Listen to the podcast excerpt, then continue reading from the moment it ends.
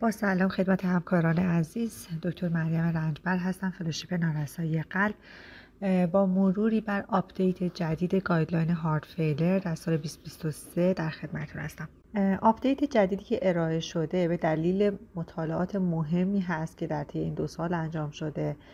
و مطالعاتی که تا 31 March 2023 انجام شدن نتایجش در واقع در این guideline اعمال شده. و من در اینجا مطالعاتی که باعث تغییر در recommendation های guideline شدن رو خدمتتون عرض می‌کنم. خب در این فاصله دو تا مطالعه مهم در مورد SGLT2 inhibitor ها انجام شده. مطالعه EMPEROR-Preserved trial که در بیماران heart با EF بالای 40 درصد انجام شده و امپاگلیفلوزین با پلاسبو مقایسه شده. primary endpoint مطالعه cardiovascular death در واقع composite cardiovascular death یا hospitalization به دلیل heart failure بوده که مطالعه تونسته primary endpoint ش رو meet بکنه و composite cardiovascular death و hospitalization 21 درصد در گروهی که امپا می‌گرفتن کمتر بوده.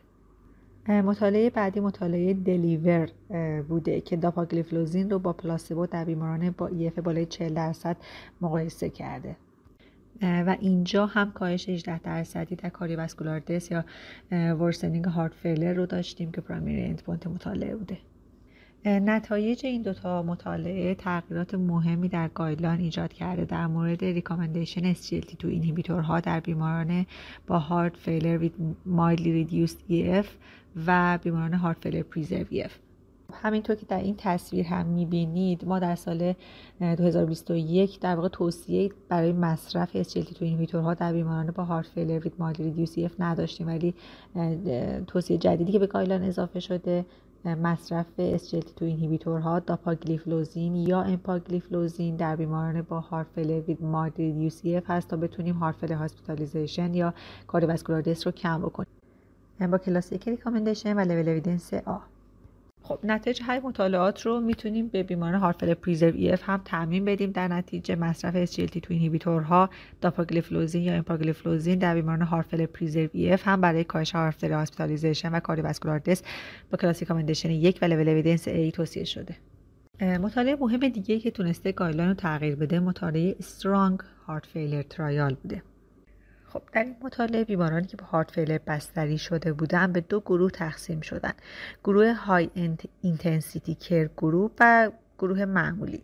در گروه high intensity care کاری که برای مریضا انجام شده این بود که داروهای در واقع heart failure شون که ACE ARB ARNI beta blocker و MRA بوده خیلی زود up-titrate می شده و به ماکسیموم دوزش می رسیده یه بار دو روز قبل از اینکه حدس بزنن که مریض کی ترخیص میشه از دو روز قبلش داروها رو up-titrate می‌کردن و تقریبا نصف دوز تارگت میرسوندن و یه بار دیگه دو هفته بعد مریض رو ویزیت می‌کردن بعد از ترخیصش و مریض رو به ماکسیموم دوز دارو میرسوندن.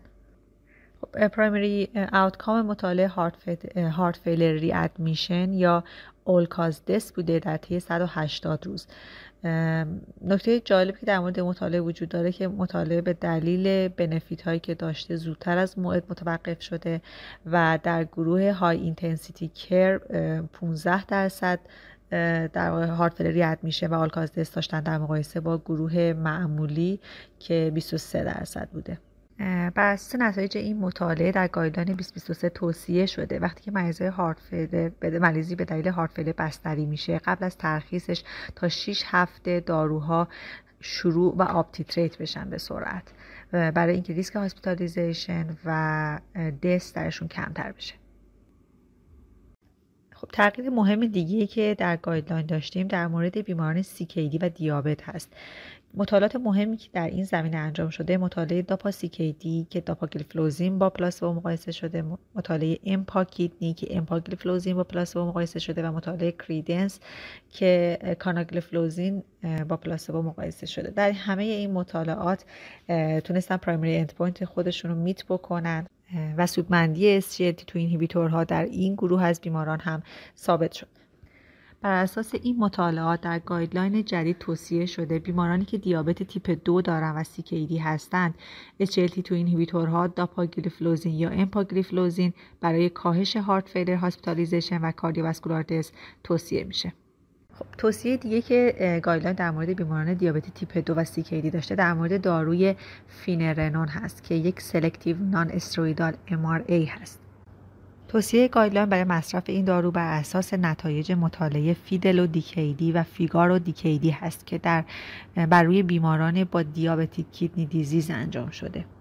نتایج این دو تا مطالعه منجر به این شده که گایدلاین توصیه کنه در بیماران با دیابت تیپ دو و CKD فینرنون را برای کاهش ریسک heart failure hospitalization با کلاس یک recommendation و لوید آ تجویز بکنیم. خب در مورد تجویز آهن هم دو تا مطالعه IRONMAN و AFFIRM-AHF در مدت انجام شده که باعث شده که class recommendation تجویز آهن در بیماران heart failure یک مقدار تغییر بکنه. در گایدلاین جدید class recommendation آهن تزریقی در بیماران heart failure مقدار بالاتر اومده و به کلاس یک رسیده.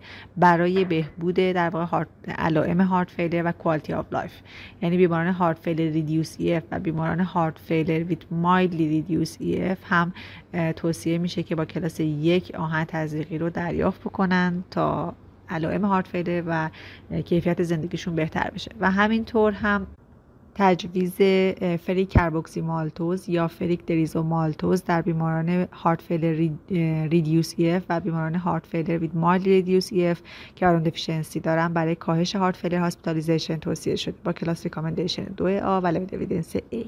امیدوارم که این مرور مختصر براتون مفید واقع بشه. ممنون از توجهتون.